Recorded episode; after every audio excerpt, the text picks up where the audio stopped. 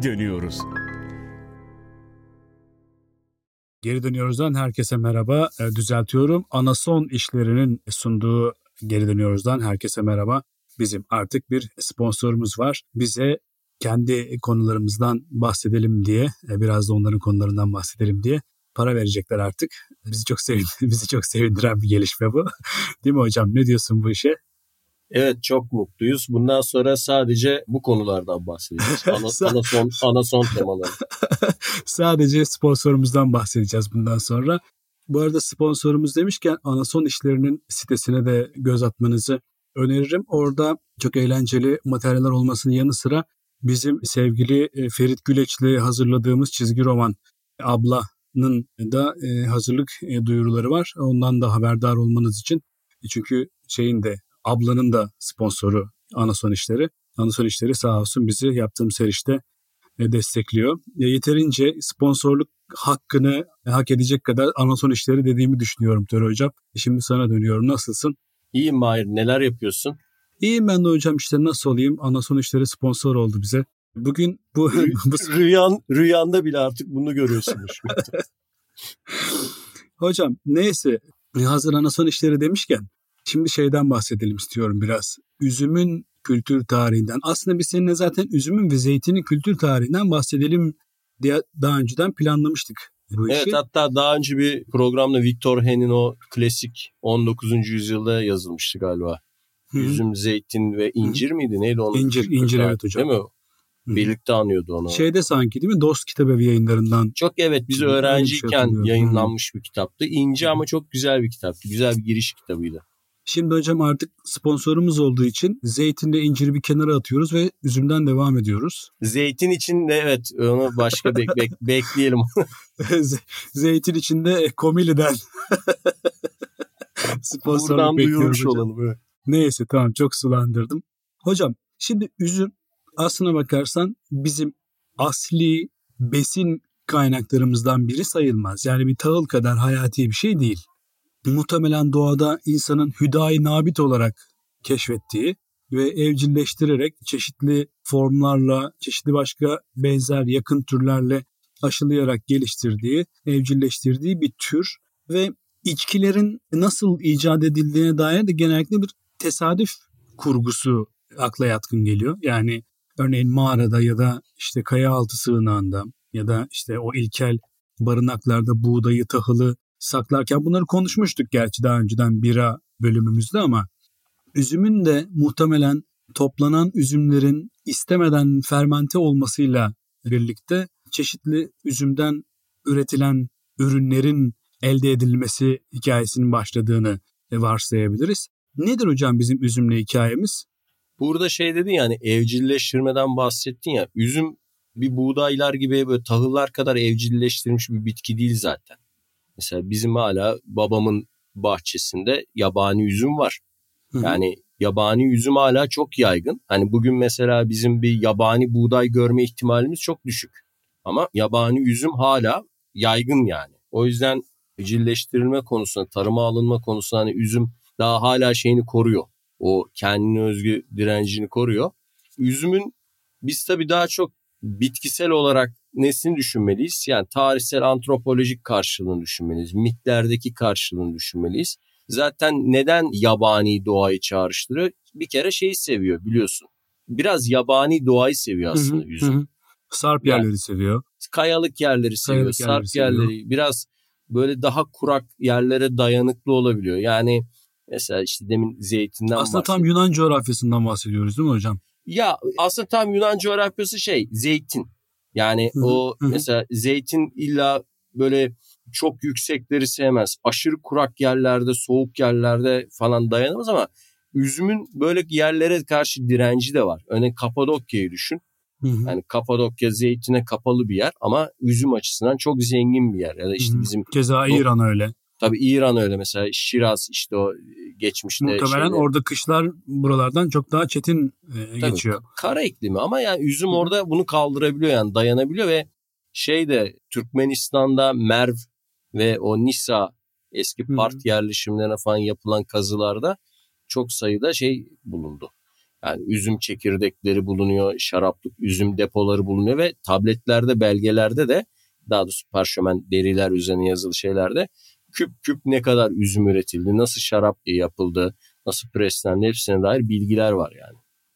Peki hocam üzüm aslında bunu daha önce çok böyle üstün körü geçerek e, konuşmuştuk ama bizim üzüme yönelmemizin sebebi tabii doğal şeker içeriği olması. Bu bize yani özellikle tarım toplumları gibi böyle fiziksel güce dayanan toplumlarda bu fiziksel gücü artıran günlük hayata, günlük gündelik işlere dayanabileceğimiz dermanı, kudreti arttıran enerjiyi verdiği için de tercih ediyoruz. Ayrıca da şöyle bir şey var.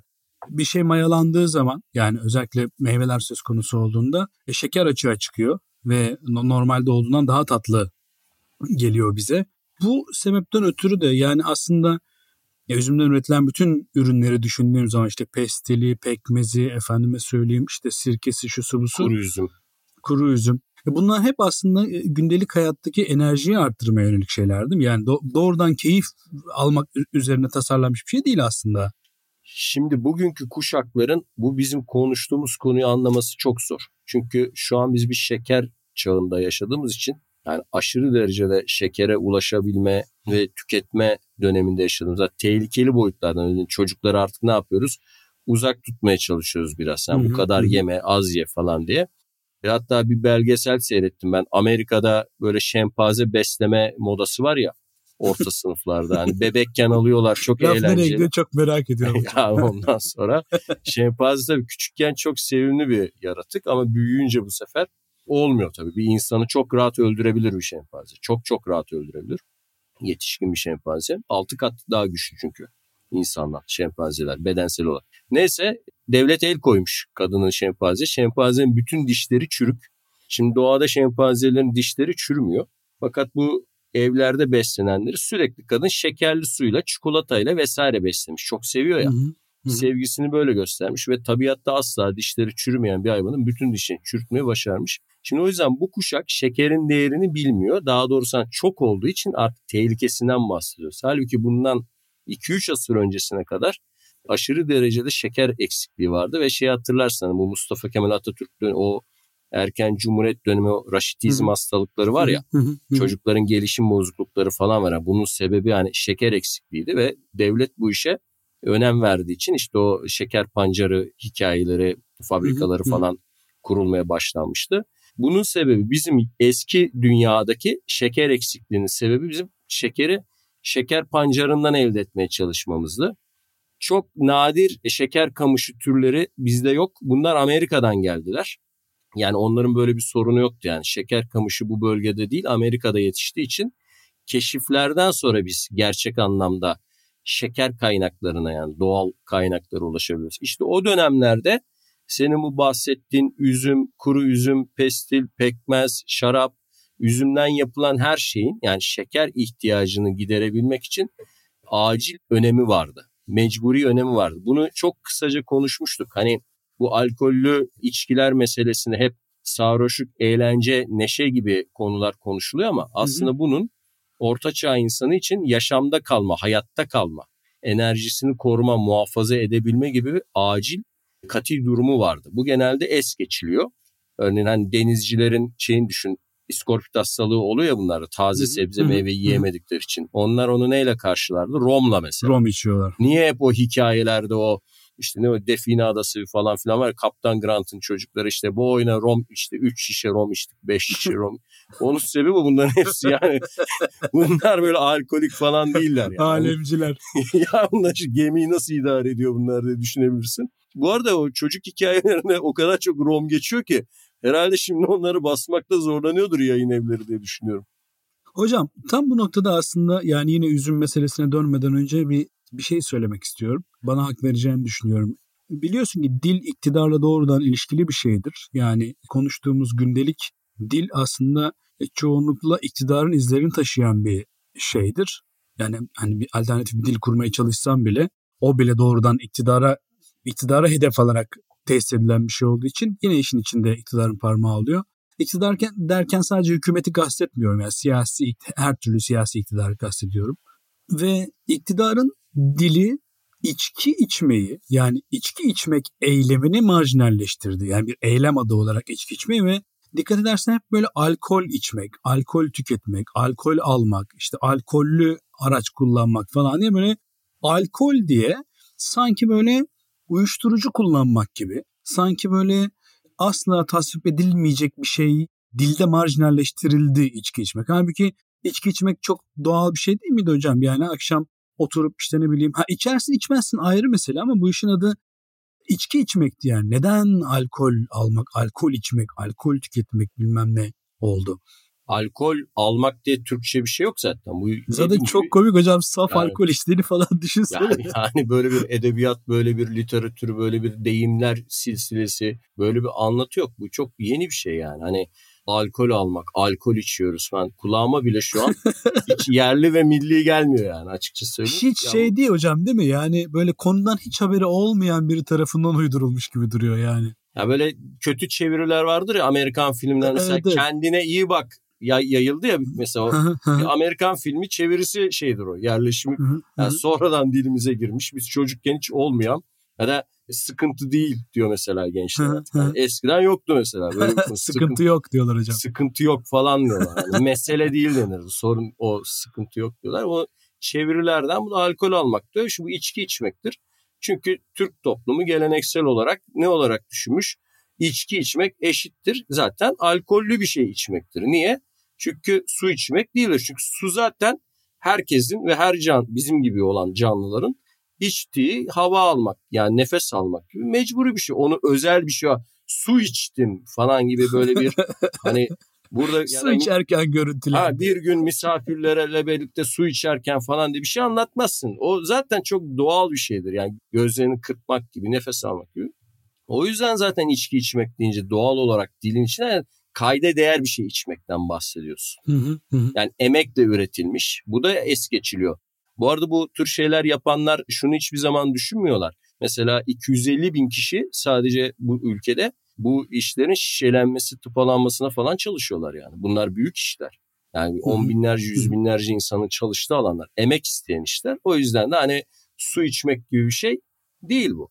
Bu bir. İkincisi sen anlatırken aklıma gelen bir şey var. Bunu da paylaşmak istiyorum. Bunu bir turizm otelcilikten bir hoca bana anlattı ne kadar şey teyit edemedim. Yani çok araştıramadım. Turizm otelcilik bölümlerinde içki servisi derslerinin kaldırıldığından söz etti bana bazı okullarda. Ve mitolojide yani çeşitli içki tanrıları var ya bizim konuşmak istediğimiz ara sırada değiniyoruz. Bu tür konuların kırpılmaya başlandığını yani Anadolu mitolojisi dersleri görüyor ya bunlar turizmciler. E çünkü turist rehberini anlatacak bir yere giderken işte şarap tanrısı diyecek bilmem ne tanrısı diyecek. Bunların böyle kırpılmaya başlandığını, müfredattan yok olmaya başladıklarını bu derslerin ve içki servisi dersinin ki bu da biliyorsun özel bir şeydir yani. Hani bunu da bir kere konuşmuştuk. Her tabağın yanında ne olacak, nasıl ikram edilecek, nasıl dökülecek Hı-hı. hepsinin Hı-hı. kendine göre bir adabı var. Öyle Viking filmlerindeki gibi değil yani. Ondan sonra kendine göre bir şey var. Bunların müfredatlardan dahi artık silinmeye başlandığını turizm otelcik bölümünden söz etti. Bilemiyorum yani oturup inceleyip doğru ne kadar şey bakmadım. Ama olabilirdi yani normal geliyor. Kesin doğrudur hocam. Yani bir yerde demek ki böyle bir odaya kapanmış bir grup fırça bıyıklı bürokrat bu işi kafaya taktılar hocam. Yani böyle işte alkol diyelim, alkol diyelim ya falan deyip böyle birbirlerini böyle gaza getirip herhalde bu işin üstüne gittiler ama ya bu sadece bu topraklara has, bu bu yöreye, bu kültüre has bir şey değil. Yani bütün dünya binlerce yıldır doğal maddelerden yani doğal tarım ürünlerinden elde edilen tırnak içinde söylüyorum alkollü bir takım içecekleri tüketiyorlar tabii ki. Ama e, şeyde tabii direkt art niyet var yani böyle içki içmek değil de böyle alkol içmek falan. Alkol içmek, siyanür içmek, hidroklorik asit içmek gibi. Böyle, Her içen ölüyor falan. Evet öyle değil hani anladın böyle bir kork yani korkunç bir şey yapmak falan gibi böyle bir anlamı var. Neyse ya, sen... E... Şunu düzelteyim yanlış söyledin. Bütün dünyada var diyorsun ama bu bizim için daha önemli. Yani burada bunu yapmak çok daha büyük bir yanlış. Çünkü biz hangi ülkeden bahsediyoruz? Biz Küçük Asya'dan, Anadolu'dan, Türkiye'den bahsediyoruz. Herhangi bir yerde işte alkollü içkilere karşı mücadele gibi bir şey değil bu. Bu coğrafyanın kendi kültüründen. Bunların çoğu buralarda çıktı zaten. Mesela işte üzümün ilk yetiştirip ondan içki elde eden anlatılar kimi anlatır? E, Nuh peygamberden bahsediyor mesela. Hı-hı. Öyledir yani hani Hı-hı. doğu kültüründe şeyin üzümü sıkıp bundan işte su elde etti ve bununla da içip neşelendi diye anlatılan kişi Nuh peygamberden bahsediyoruz Hı-hı. ve bunu da hatta nerede keşfettiği iddia edilir? İşte Ağrı Dağı'nda yani o işte Hı-hı. şeyden sonra tarım marım kalmadığı için her yeri işte sel bastı, su bastığı için ne yapıyor bunlar işte gemi şeye oturuyor, Ağrı Dağı'na oturuyor. Ondan sonra da işte bakıyorlar e, orada üzüm asmalar var. E onları yiyorlar falan. Bir hikaye budur. Bir yani şeyler tabii bunlar. Halk efsaneleri hikayeleri. E işte Helenler'de, Yunanlar'da işte Dionysoslar falan. E bunlar bu coğrafyadan çıkıyor. Bütün dünyaya buradan yayılan şeyler. O yüzden hani bunların burada engellenip böyle işte kriminalize bir şeymiş gibi gösterilmeye çalışması da e bizim kültürel kodlarımızla oynamak gibi bir şey. Bu zaman zaman yapılmış ama hiçbir zaman da tutmamış bir iş. Yani bu bu kültürü Selçuklulardan, Osmanlılardan falan söküp almak da mümkün değil ki. Yani bunu yapmaya çalışanlar daima başarısızlıkla sonuçlandığını görmüşler yani eskiden. Peki hocam tam tam bu, bu söylediğin üzerine şunu sormak istiyorum. Sence insan için esremek de bir ihtiyaç mı? Yani yoksa ne bileyim işte böyle yani atın sütünden tut da efendime söyleyeyim yani işte buğdayın işte mayalanmasına kadar böyle çeşitli alanlarda böyle çeşitli icatlar meydana getirerek böyle esrimenin yolunu bulmuş insanlar. Bu bir ihtiyaç mı sence?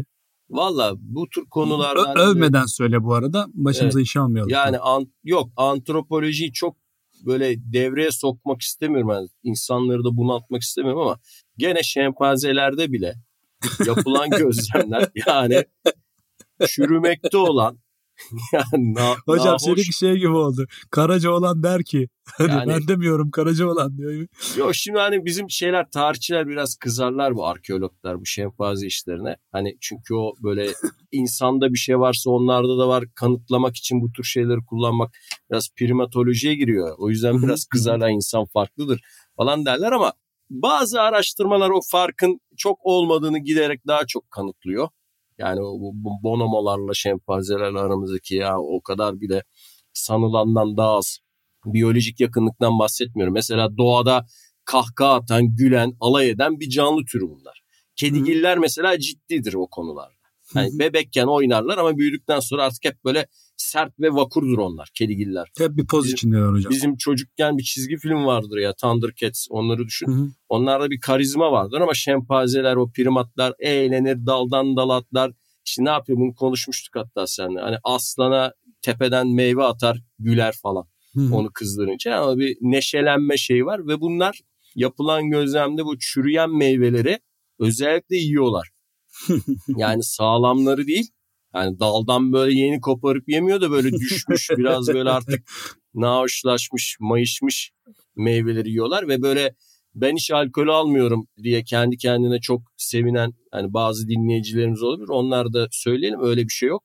Yani meyvelerden elde edildiği için bunlar. Yani bir meyve suyunu bile sıcak havada güneşin altında biraz unutsanız hani bir iki gün üç gün kalsa zaten o başlıyor kendi kendine şey olmaya. Ya da mesela bunu da konuşmuştuk sanırım sen de daha önce. Boza örneğin. Yani hı hı, bu hı. İslam hukukçuları bile Boza'yı biliyorsun tartışmışlar yani yüzlerce asır.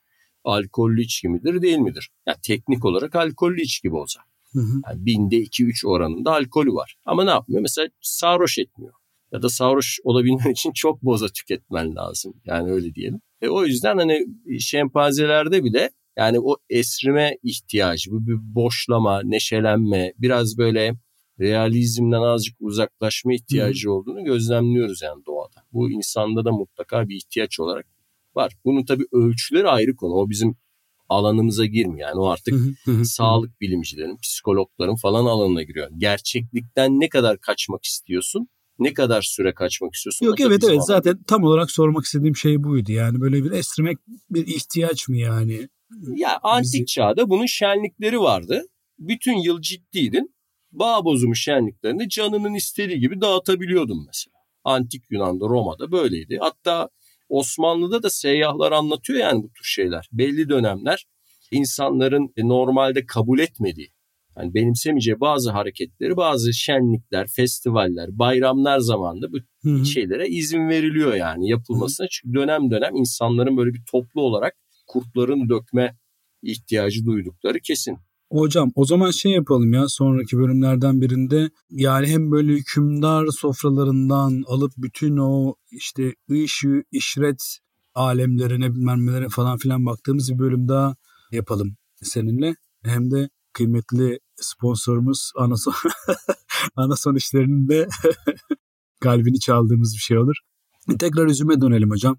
Üzümle ilgili aslında belirtilmesi gereken bir şey daha var ki madem Anason işleri sponsorunuz oldu neden Anason'dan değil de üzümden bahsediyorsunuz diye düşünebilirler.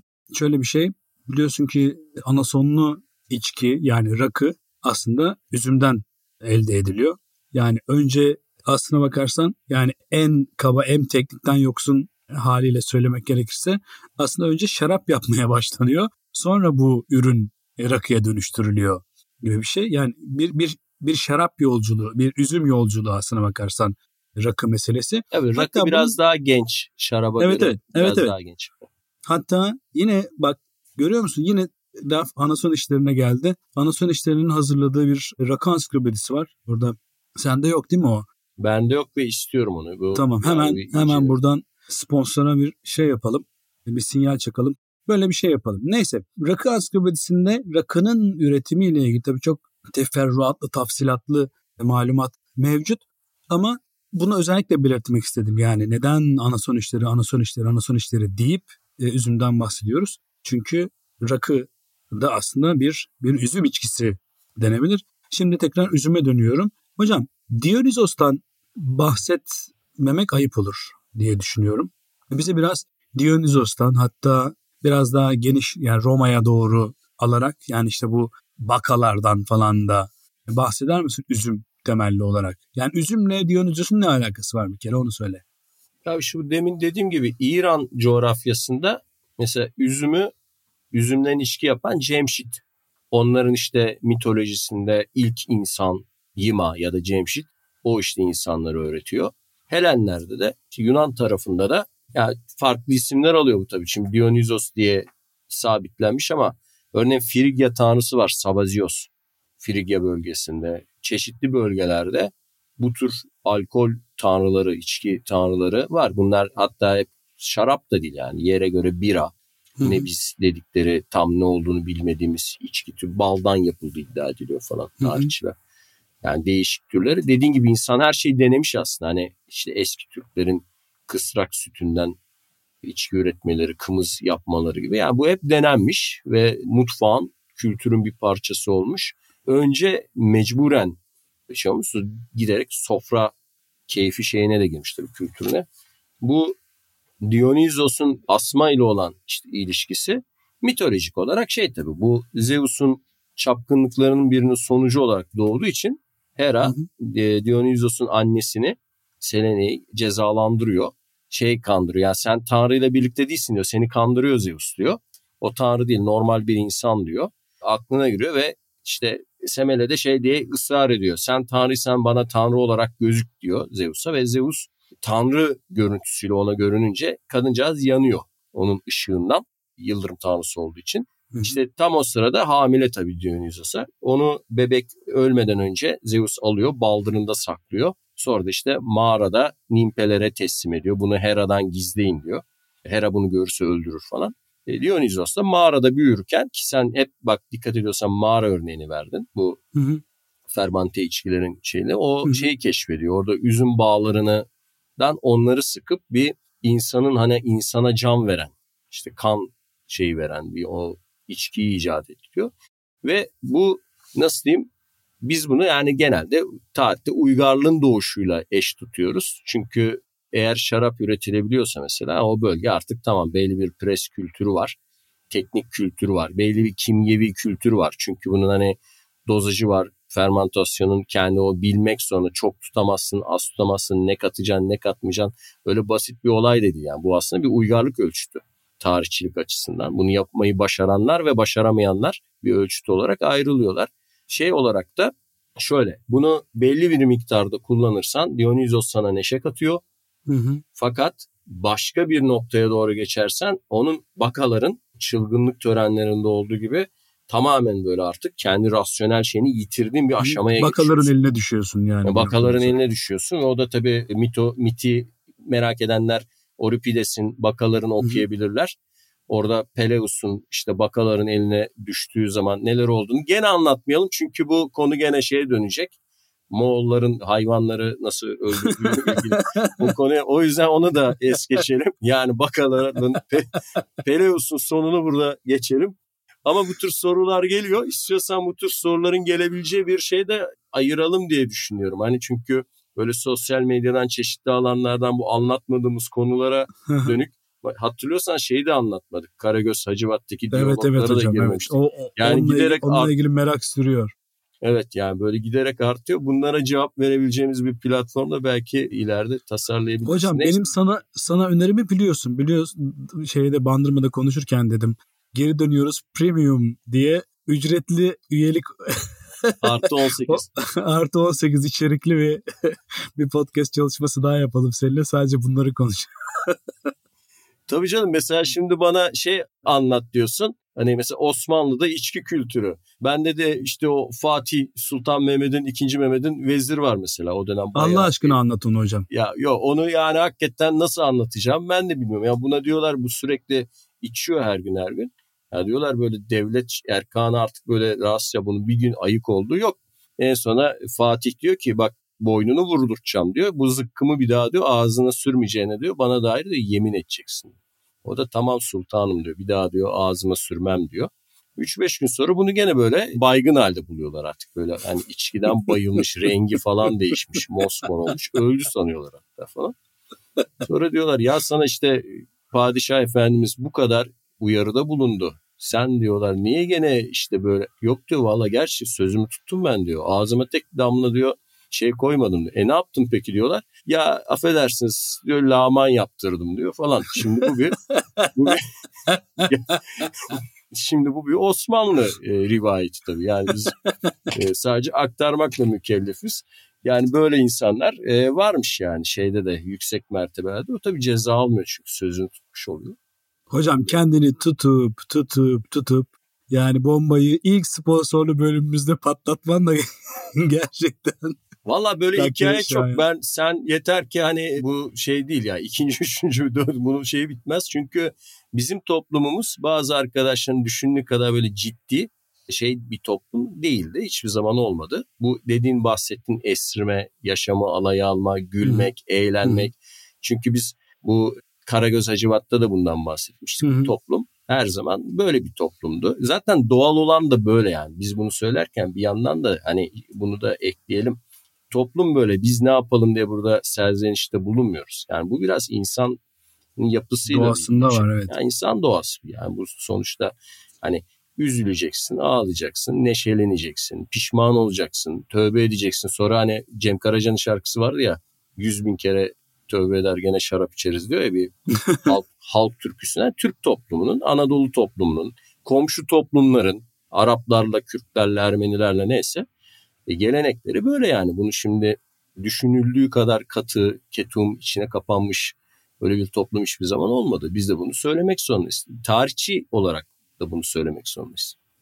Hocam üzümün kültür tarihi üzerine e, aslında belki daha uzun uzun konuşmak lazım. Belki daha da derinleşmek lazım ama bugün aslına bakarsan bir giriş yapmışız gibi kabul edelim bunu. E, yine e, yine devam edelim.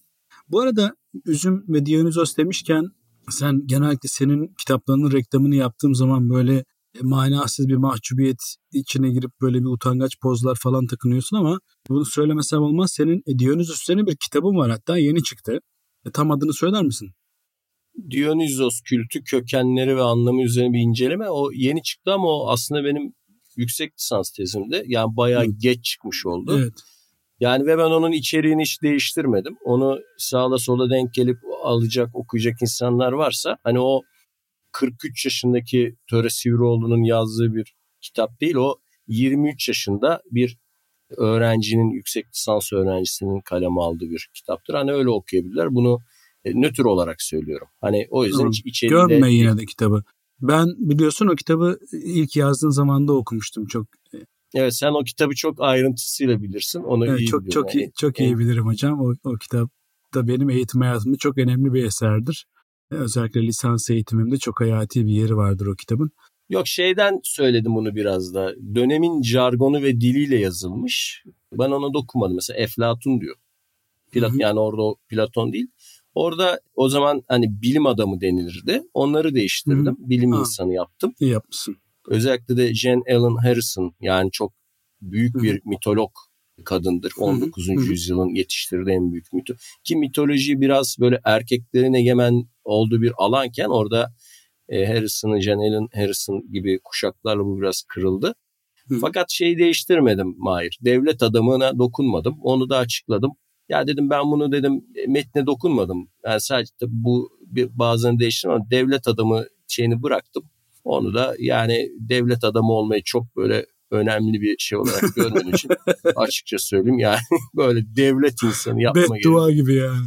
Yani ha, bi- bilim insanına eşit bir şey olarak Evet. görmediğim için onu olduğu gibi bıraktım yani. Onu Hocam- açıkla. Hangi yayın evinden çıktı onu da söyle. O Sakin kitaptan çıktı.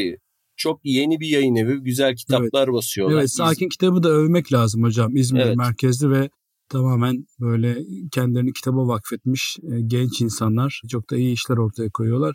Hem edebiyat anlamında hem kurgu dışı çalışmalarını. Onları da yeri gelmişken övelim. Mesela bak onlar da bir gazoz kitabı yaptılar yeni. O da Hı hı. çok güzel. İzmir'in yerel gazozları. Şey bilirsin eskiden gazoz küçük dükkanlarda yapılırdı. Evet, Böyle büyük evet, evet. büyük şeylerde evet. yoktu yani. Böyle köşe başlarında yapılırdı, edilirdi. Onu anlatan çok güzel. Osmanlı'dan günümüze Hı hı. gazozun tarihiyle ilgili yeni bir kitap yapmışlar. Mesela ona bakabilirler bizi dinleyen. Evet, evet. Hocam senin kitabını övdük. Kitabını basan yayın evini övdük. Daha ne yapalım? Evet. Daha ne yapalım? Sponsorumuzu övdük. Güzel, heyecan verici bir bölüm oldu. Var mı hocam söylemek istediğin? Ya şunu söyleyeceğim. Tarihçilik bakış açısıyla hani şarap nasıl Helen Roma medeniyetinin simgelerin önemli simgelerinden birisi. Rakı da aslında Osmanlı Türk geleneğinin özellikle Osmanlı Devleti'nin son 300 yılının 400 yılında yani o bu devleti ayakta tutanların çok ilgilendiği, önem verdi ve sofralarında kullandığı bir şey. Yani burada ben şeye asla inanmıyorum. Yani bu tür gelenekler çok güçlüdür. Hı hı. Böyle yani son yıllarda yaşadığımız bir takım işte baskılar ne bileyim işte anlatmaya gerek yok herkes biliyor az çok işte Ya da maddi sınır- sıkıntılar. yani saat sınırları reklam sınırları işte biz burada konuşurken bile acaba şöyle mi diyelim böyle mi diyelim de bizim bile içimizi sıkan bir takım şeyler müdahalelerle bu işler olmaz. Bunların birinin yaşı 5000 birinin 3000 birinin 500 o yüzden hani bu gelip geçici şeylerle boşuna bu kültürel kodları bir anda böyle sihirli değnek değmişçesine falan, falan yok etmek falan mümkün değil. Bugün İran bile 40 yıldır bu işle uğraşıyor ama İran'da da biliyorsun hani Şiraz mesela Evet. şarapları da meşhurdur. Hı hı. Ve hala da her evin orasında burasında bu şaraplar en kaliteli bir şekilde üretilip içilmeye devam ediyor. Hocam ne faydası oldu? Benim babam damacanayla rakı yapıyor evde şimdi yani. Yani ama tabii burada ta şeye de Baya e, damacanayla böyle fış fış fış üstüne basıp falan şey kara falan yani dolduruyor. düşünebiliyor musun? Hani bu kültürün yasaklandığı ve silindiği bir İran kültürünü, İran falan. şiirini Hı hı, ya da bizim divan şiirimizi falan yani bunları müziğimizi mesela yani bunlar olmadan yani o kalamışlar falan düşünebiliyor musun? Yani bunların olmadığı bir müzik ya Osmanlı müziği, Osmanlı Hı, şiir hı. geleneği falan belki bunlara da bir değinebiliriz. Ben uzun zamandır seninle yani Osmanlı Türk müziği üzerine, Hı hı. şiir üzerine falan konuşmak istiyorum. Evet belki hocam, buna kesinlikle. bir şey yapabiliriz. Hani özellikle sofra adabı Evet evet. ilgili olanları böyle aradan çekerek ki asıl şeyler Ve onlar- farkında mısın bilmiyorum sofra sözcüğü de kayboldu artık. Tabii canım sofra yok sofra yani. kültür şey- olarak zaten o. Ama yani sözcük olarak sofra da kayboldu. Masaya gelmek, yemeğe gelmek, yemeğe oturmak, masaya oturmak. Sofra sözcüğünün kendisi de kayboldu artık yavaş yavaş. Ya Reşat Ekrem Koçu'nun şikayeti var ya. Yani mesela şey diyor ya geçen yüzyıl o eski me- meyhane kültürünün kaybolmasına bir ağıt olarak hep böyle eleştirirdi onu. Örneğin meyhaneler derdi. Sadece içki içilen, rakı içilen aslında. Yanında da ufak tefek böyle mezeler yenilen yerlerken onların da kaybolmasından söz eder. Onu da bir analım ya. Reşat Ekrem Evet, evet. Koçusuz Evet bir evet. Evet madem Evet, böyle evet. bir Hem Reşat Ekrem Koçu'yu analım hem İnalcı Koca'nın kitabına bir bakalım falan filan. Yani iş işret meselesine bir bakalım. Çünkü rakı ile Osmanlı arasında gerçekten organik bir bağ var. Bugün hala rakının içildiği yerler genellikle eski Osmanlı coğrafyası olan yerler. Bir, bir Osmanlı penceresinden bakalım. evet bir mesela. has bahçede aşüt Arap yapalım bir evet. Evet hocam. Hocam sana çok teşekkür ederim. E, yine çok kıymetli bilgiler verdin ama senden çok kime teşekkür ediyorum? Tabii ki kıymetli sponsor, kıymetli sponsorumuz Anason işlerine. E, Anason işlerini seviyoruz. Ona böyle kalpler kalpler kalpler gönderiyoruz. İnşallah bundan sonraki hayatımızda bizi yalnız bırak- bırakmazlar. Var mı senin söylemek istediğin bir şey hocam? Sponsoru falan övebilirsin istersen. Valla artık yani yeteri kadar övüldüğünü düşünüyorum ve dinleyicilerimize buradan kucak dolusu sevgiler gönderiyoruz. Yeni bölümlerde görüşmek üzere. Bu bahsettiğimiz konuları şey yapalım, toparlayıp anlatalım. Tamamdır. Herkese, bizi dinleyen herkese çok teşekkür ediyoruz. Bir aksilik olmazsa bir sonraki bölümde yeniden görüşmeyi umuyoruz. Hoşçakalın.